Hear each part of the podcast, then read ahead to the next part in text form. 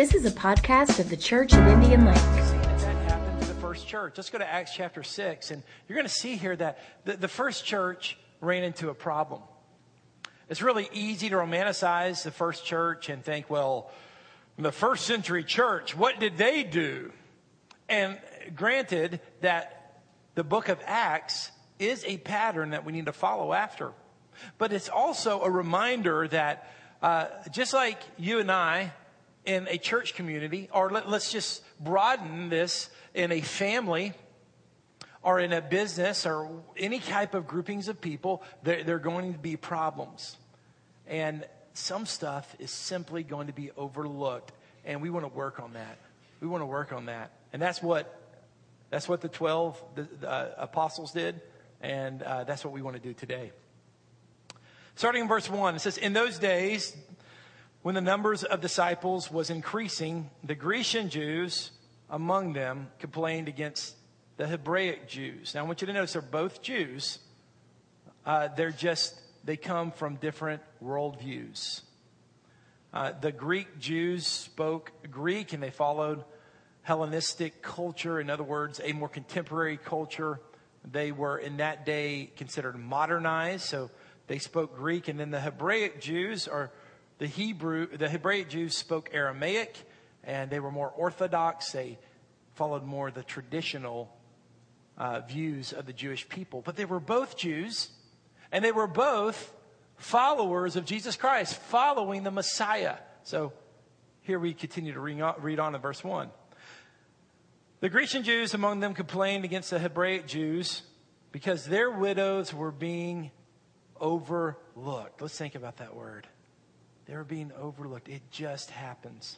They were being overlooked in the daily distribution of food. "And so the twelve gathered all the disciples together and said, 'It would not be right for us to neglect the ministry of the word of God in order to wait on tables. Brothers, choose seven men from among you who are known to be full of the Spirit and wisdom, and we will turn this responsibility over to them. And we'll give our attention to prayer and the ministry of the word. This proposal pleased the whole group.'" Now that statement might be the most miraculous statement in the Bible. This proposal, I love that. "They chose Stephen." I want you to notice Stephen, you, you may not realize this, but that's a Greek name.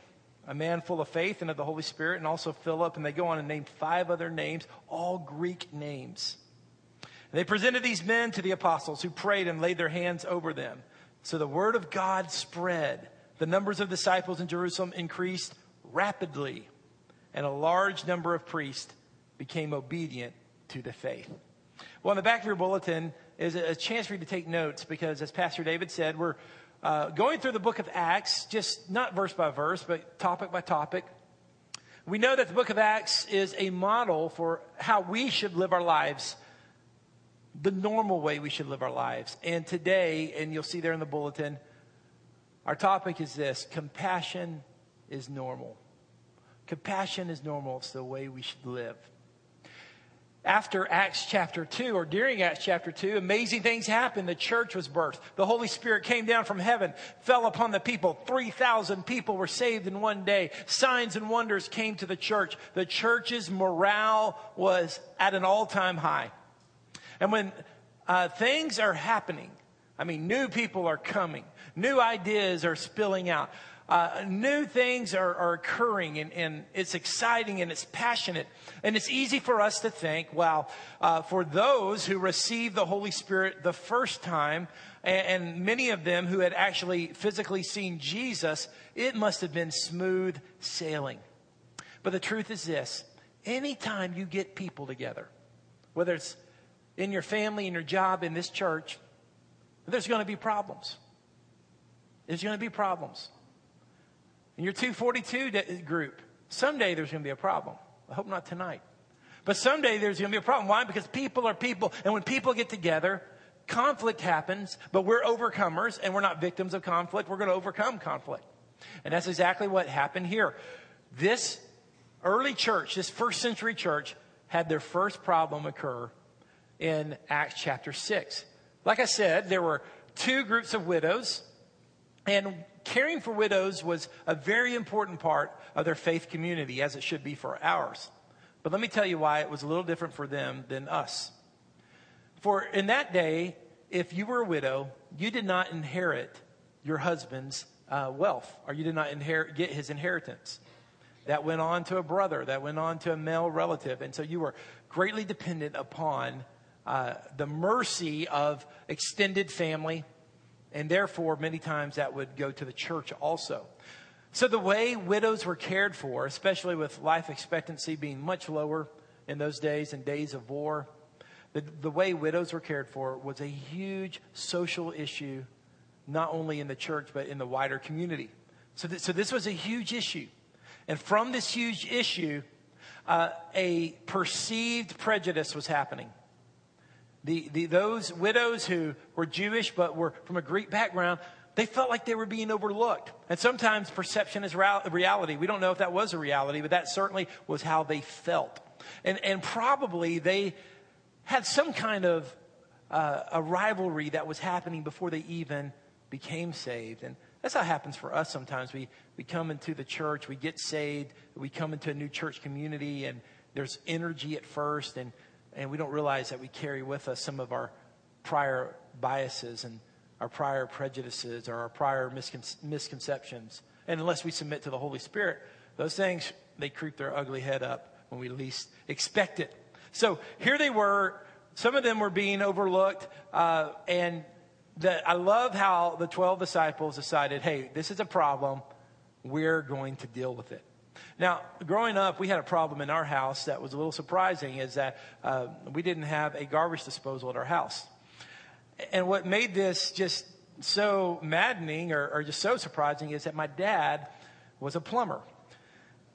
He had a good plumbing business. He worked hard, but it became a joke, even though he had a plumbing business, and he, uh, I'm sure, installed many garbage disposals.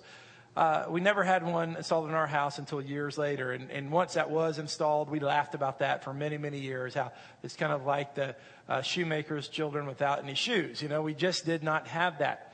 And, and, you know, I've done that too. We've all done that. We've been experts outside of our house, but we haven't taken care of our own house. Now, I, I really have to watch that because, you know, I have people ask me for admi- advice about their marriage, but I've got to take care of my marriage.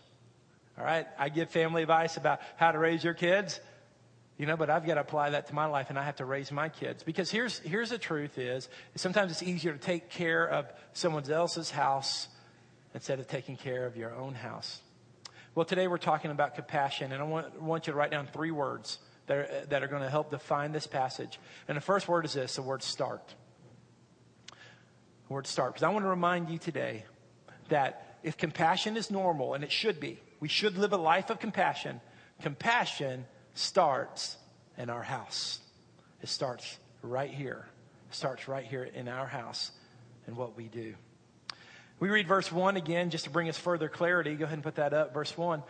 And again, it just says, in those days when the numbers of disciples were increasing, the Grecian Jews among them complained against the Hebraic Jews because their widows were being overlooked in the daily distribution of food. Think about uh, the dichotomy here. That here we have is the church was increasing.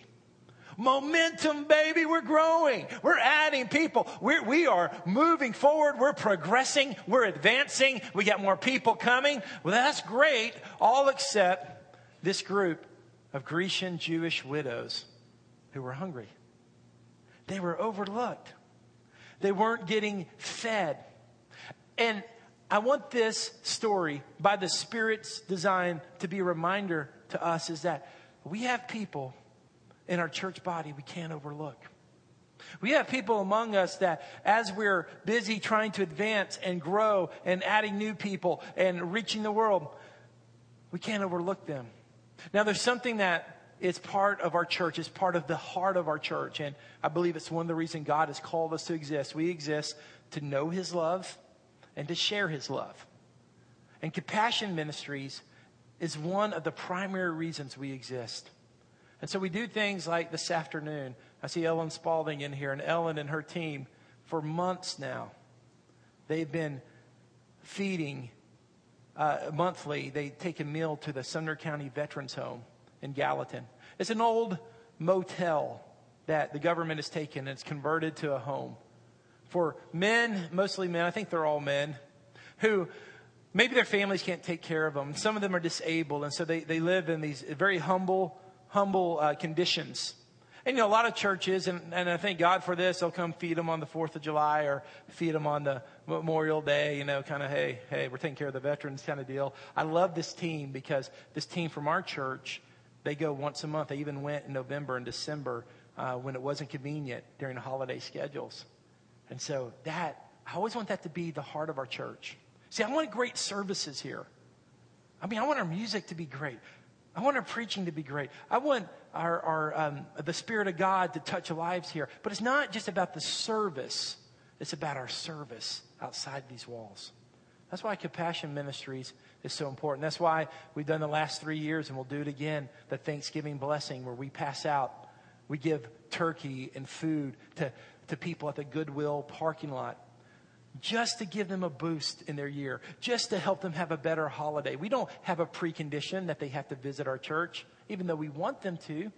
But we know this is that when we give food in the name of Jesus, that we are operating in the Spirit of Jesus. And we're telling them that church is not just about what happens in the service. Church is about God's love being manifested. And if it's in giving out a frozen turkey, that's the way we show compassion on the community. We show compassion. We try to honor honor our educators in, in, the, in the system, in the public school system. Uh, internationally, we support many ministries that feed the poor and feed orphans and run orphanages. And, and we want to engage in that more. That's the heartbeat of our church. That's why we exist. We don't just exist just to have great services, even though I hope we have wonderful services. We exist to take the gospel outside these walls, to take the gospel and to, to people who, who may not come here first, so we will go to them. That's the heart of our church, not just to know His love, but to share His love too. But the Spirit's reminding us through this passage, keep doing that. But simultaneously, don't overlook those among you. Don't overlook those in your own midst. Don't overlook those in your own path. And God's been working this on me. And so we now go to the book of First Timothy. First Timothy chapter five, because we're going to see these layers go even more directly to the church. You see, it starts in our family, in our immediate family. And then compassion starts with our immediate family. And then it goes also to the church. And then it goes to the world. And the truth is this, is that we could criticize our federal government, our state government for entitlement programs because they're they're wasteful and there's not enough accountability. And, and not to say those things aren't true. But any criticism of our government trying to show compassion through entitlements is really a criticism to us as a church. And it's a criticism to us as individuals, because God has a plan, and God's plan is take care of your family and take care of your church and take care of the world. That's God's plan. Compassion. We're going to take compassion to the world, but we're going to start it in our house. We're going to start it right where God's called us to be. So we see here in First Timothy chapter five, verse three, it says, give proper recognition to those widows who are really in need.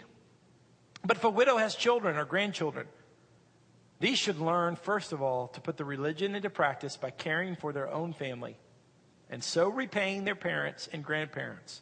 For this is pleasing to God. The widow who is really in need and left all alone puts her hope in God and continues night and day to pray and ask God for help. But the widow who lives for pleasure is dead even while she lives. Give the people these instructions so that no one may be open to blame. Anyone who does not provide for their relatives, and especially for his immediate family, he has denied the faith and is worse than an unbeliever. Jesus was very clear to the Pharisees about this, who had neglected their parents because they wanted to, uh, they, they wanted to get religious credit For, for their giving, not for their tithing, but their giving beyond the tithe. And, and but they neglected their parents. And, and I just think that the Spirit is reminding us through the scripture this morning. Hey, don't overlook what your responsibility is. Take care of the people in your life. Maybe this week you can reflect on that and say, God, who am I overlooking? Or what am I overlooking? Sometimes we innocently overlook things. And this is a good time just to remind you that as a pastoral staff, and we have a hospital visitation team, that we want to serve you. And, and we want to be there for you in crisis. And we have a little theme, and it goes like this. If we know, we go. That's it. If, if we know there's a need, we go to the need. Often I'll talk to some of you guys. I'll be, how, how have things been the last two weeks? And you'll say, well, I had a surgery. I was in a hospital a few days. And that's your right and that's your prerogative not to inform us. Uh, you're adults and all that. But but I just want you to know is that, that we're not omniscient, meaning we're not all-knowing. And, and I'm sure the Spirit could tell us, yeah, yeah, this person's sick or that person's sick. But most of the time, we find out through email or through the telephone. And if we know, we go because we want to serve you. Recently, someone... Someone uh, called me, a friend of mine that goes to this church, and she said, do we have anyone who, who can go visit in the prison? And I said, I can. I'm able to.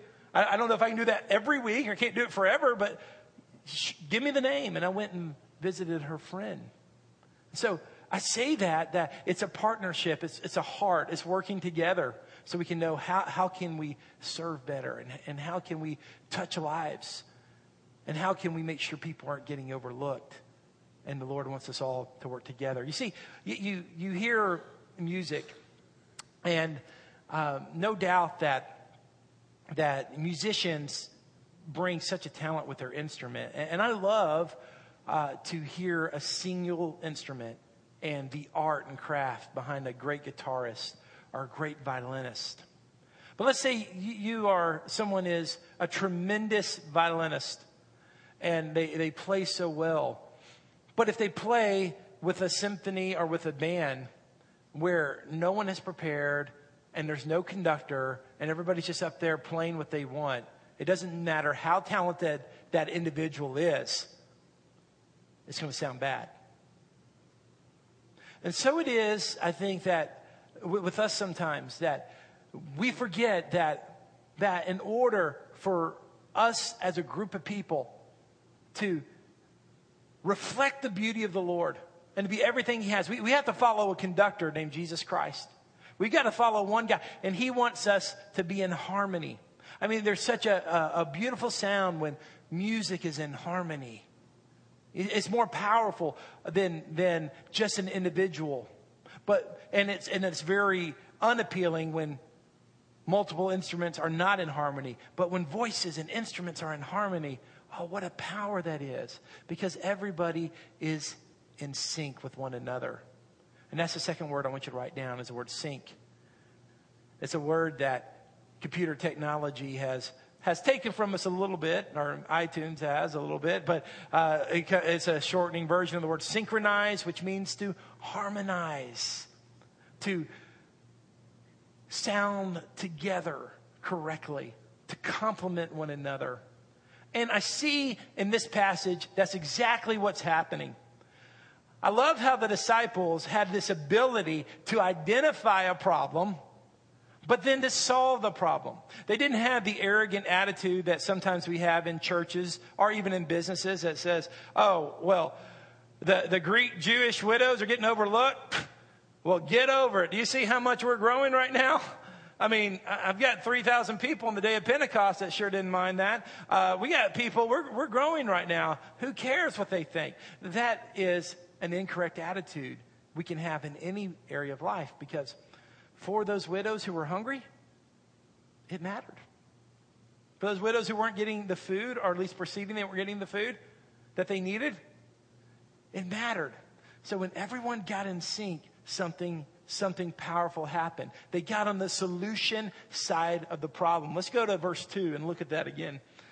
It says, so the twelve gathered all the disciples together and said, it would not be right for us to neglect the ministry of the word of God in order to wait on tables. In those days, in the first century, all business was done on tables. So, so when they said wait on tables, they meant uh, just organizational business. They're like administration.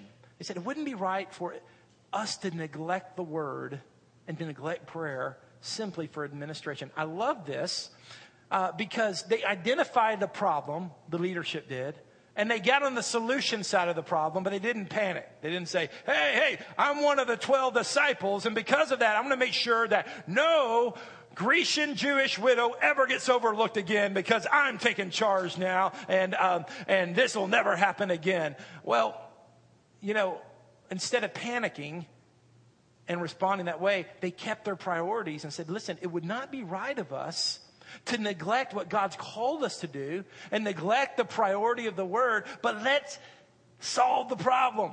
Let's work on it. Let's fix this thing. Let's figure out what the issue is and get the problem solved. So I'm going on to verse three. It says, brothers, choose seven men from among you who are known to be full of the Spirit and wisdom. Uh, no, they didn't say, uh, get seven men among you who are talented and let's hope they get full of God's Spirit and get wise. No, they said, let's find the people who are already full of God's Spirit and who are already wise. And then, and then uh, moving on, it says, uh, "Who are uh, we will turn this responsibility over to them." This is delegation, and we'll give our attention to prayer and the ministry of the word. This proposal pleased the whole group. Those inspired words of God there in verse five. And they chose Stephen. Now, I already mentioned this. Uh, that's a Greek name who is full of faith in the Holy Spirit. And then you can read the other five names there. Uh, those are Greek names too. This just made a lot of sense. If the Grecian Jewish widows were complaining, wouldn't it make sense to choose the Grecian Jewish believers to solve the problem? This was wisdom here. This was uh, uh, them uh, meeting the need in a practical way, solving the problem. And I just want to say this, to, for us to get in sync, for us to get on the same page, can you just help me solve problems around here? Right now, uh, I don't really know what all those problems are. I don't have a whole list of those problems. You probably know what the problems are before I do. Uh, in the first service this morning, uh, during worship, I just walked out and went out and walked in the parking lot because I noticed that I had never been in the parking lot, or at least in, in three three years, I had not been in the parking lot. I don't know what happens in the parking lot while we're having service, okay? I wanted to go see what was going on. The, so it's very likely that if there was a problem in the parking lot, I would never discover it, but you would know it. Okay? Well, can I just say this? I have a great alternative. Instead of complaining, instead of criticizing, instead of uh, wondering why no one's doing something about it, why don't you get on the solution side? Let's work on it. Let's solve the problem. Let's be like the apostles who said, we've got a problem. Let's gather the people up and let's make a good decision. Let's, let's assign the right people to do the right job to get the solution accomplished. And at the same time, we're not going to lose our priorities. Our priorities are the Word of God and prayer. It's all about people using their gifts. You see, one of the things we learn from this scripture is, is something that, that not all of us will accept, but I hope you do, is that the more the church grows, and the more an organization grows, and the more a school grows, whatever it is, the more rules that there's going to be. Sometimes that feels counterintuitive. What do you mean there's more rules?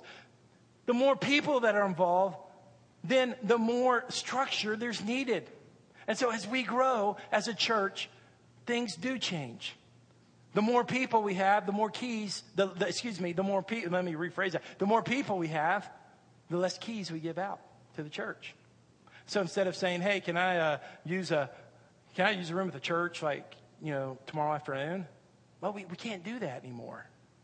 We have to plan ahead because everything affects everything. There's more people involved. There's more organization. You might say, well, the worship team, we used to not practice this much. I remember back in the days where we just meet before church and just, you know, practice for thirty minutes, and, it, it, you know, that's all we did. Well, that was then. Things have changed. Things are more complex now. They're, we're growing. There, there, there's, there's more required of you now. There's more we have to do. You might say, well, I used to just show up at church, and um, I'd grab a bucket and be an usher. Well, well, things have changed now. We need to hear fifteen minutes early. We need to hear twenty minutes early. We need to, to know what's going on in service. We need to know what the assignment is. See, that principle applies to everything in life. That the more you advance, the more you have to be organized. And we see this happening in the local church. This is not just just uh, cor- I'm not just spewing out like like corporate principles here. That this happened in the local church. That that as they grew and as they advanced, they had to get more organized and they had to work on it. And they had to put the right people in the right position. They had, for everyone, had to be in sync. So God would be glorified and Jesus, Jesus' name would be lifted high. So we see clearly that there's two, two priorities in this passage is the ministry of the word and meeting people's physical needs. They were clear. They were focused on that. We're going to minister the word of God and spread it, and we're going to meet people's physical needs. So they laid hands, when they laid hands on the seven, they didn't do so so that they would receive the Holy Spirit because they already were full of the Holy Spirit. We learned that in verse three. We learned that in verse five. But they followed this tradition that had been around since Moses. So it's a biblical mandate that when you set leaders apart, you lay hands on them and you're saying, we're setting you apart, but we are now transferring upon you responsibility. All right. This is not just an empty ceremony uh, just to, to make you feel intrinsically good or to give you earthly glory or earthly power. We're laying hands upon you publicly to say, now it's on you. You're responsible. You are the one that God is giving, by the Spirit, is giving this responsibility. You are to see, you're publicly being set apart. Make sure those Grecian Jewish widows get fed. It's your responsibility. We have worked on it. We have solved the problem. We're on, we're in sync. Everybody is using their giftedness. Everyone is using their giftedness for something powerful. You see, we know this, that teamwork always beats talent every time. Teamwork always beats talent. You know, it's it's true that that unity overcomes deficiencies. Our teamwork, our unity, being in sync, letting everybody use their gifts are the things that are going to make, make our church powerful for God. And that's what we want to do. That's what we want to be. We want to be powerful because here's the last word I want you to write down. It's the word spread. And I love verse seven. Man, this is why we're here today. Verse seven. Let's read it together. So the word of God spread. I love this. The number of disciples in Jerusalem increased rapidly. And a large number of priests, being Jewish priests, became obedient to the faith. They gave their life to Jesus. So the word of God spread, and the numbers of disciples in Jerusalem increased rapidly. You see, a word that means a lot to me in the last couple of years and these days is the word alignment. If we can all get in alignment, friction then is reduced. And we can move with more fluidity. You see, if you ever had any kind of back problem, you know, when your back's not aligned, maybe some of you are dealing with that this morning. You're not as fast as you're supposed to be. You, you don't move as fluidly as God wants you to. When things aren't in alignment, there's more friction. But when everyone says, this is what God's called me to do, and this is what God, how he's called me to do it. And I, we're we're in alignment behind one leader named Jesus Christ. And we're listening to his heart. And we're following his heartbeat. And we're going forward. Then something incredible is going to happen. The word of God is going to spread. And let's make no mistake. That's why one of the primary reasons we exist. The word of God spreads. The word of God spreads when we show compassion. The word of God s- spreads when we start compassion in our home. We start compassion in our house. And as we grow and as we spread, man, as, as things happen, as we get synced up, as we get aligned, we're going to see rapid growth. And I just want to tell you, there is a day coming for rapid growth for this church. And it, it is going, it's going to happen. There's just no doubt about it. And there'll be a day when, when you think, man, I remember when I could get a seat in the ten forty-five service. Because this place is going to be full at ten till. So if you come at five after, sorry. Why? Because the word of God's going to spread rapidly. That day's coming. And it happens. It happens out of compassion. That day's coming. But you see, it's coming when we're in sync. It's coming. It's coming when you start where you're at. Because God wants to use you. Let's pray about this for a second.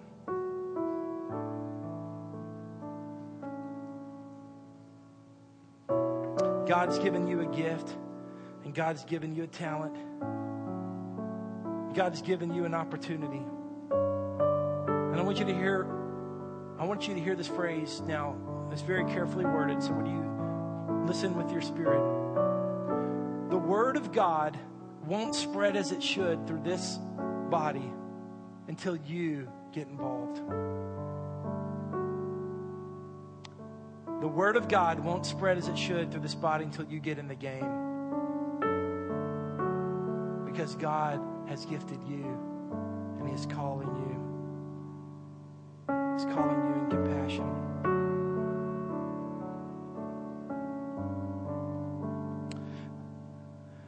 In recent months, I went to a funeral that was out of state. And I, I wasn't involved in preaching or speaking, but when I showed up at this unusual, uh, this this uh, different funeral home I'd never been before, I noticed a, a man in a suit get out. He looked like a preacher. I talked to him, and he was. Uh, found out that he was preaching the funeral, but he didn't know anybody. He didn't know anybody who was going to be there. And what had happened is there was an elderly lady who had, had not been able to go to church for a significant period of time. And when they called her home church, the very church that she had served, if my dates are correct, she passed away on a Friday. They were hoping to have the funeral on a Monday or Tuesday. And the church where she had once served and contributed, they responded to the family and they said, "No one's available until next Friday." So this family had to go find a pastor they had never met. And the pastor, he was a pastor, the, the fill-in pastor was a pastor of a significant church. But he said, "I told my staff, if we're too busy to serve a family and show compassion when that family's hurting, then we've lost our heart. We've lost our heart." And so that man comforted that family, and he preached to that funeral, and he loved that family. When there was another church that was just too busy. So we're going to grow, guys. There's coming a different day here, but let's never lose our heart. Let's never lose our heart. And it starts with, let's not overlook somebody. So, is there anyone you're overlooking? You see, maybe somebody needs a phone call that hasn't been at church in a few weeks from someone besides Aaron. Yeah, maybe your phone call is going to be more than my phone call. Maybe your email or note when someone is sick or ill, it's going to mean something to someone else that that a full-time staff member, that's their job, but maybe it, your love is going to make a difference. Let's not overlook people, because that's the heart of God. That's the heart of God. And wants it to be the heart of our church. Thank you for listening to the podcast of the Church of Indian Lake.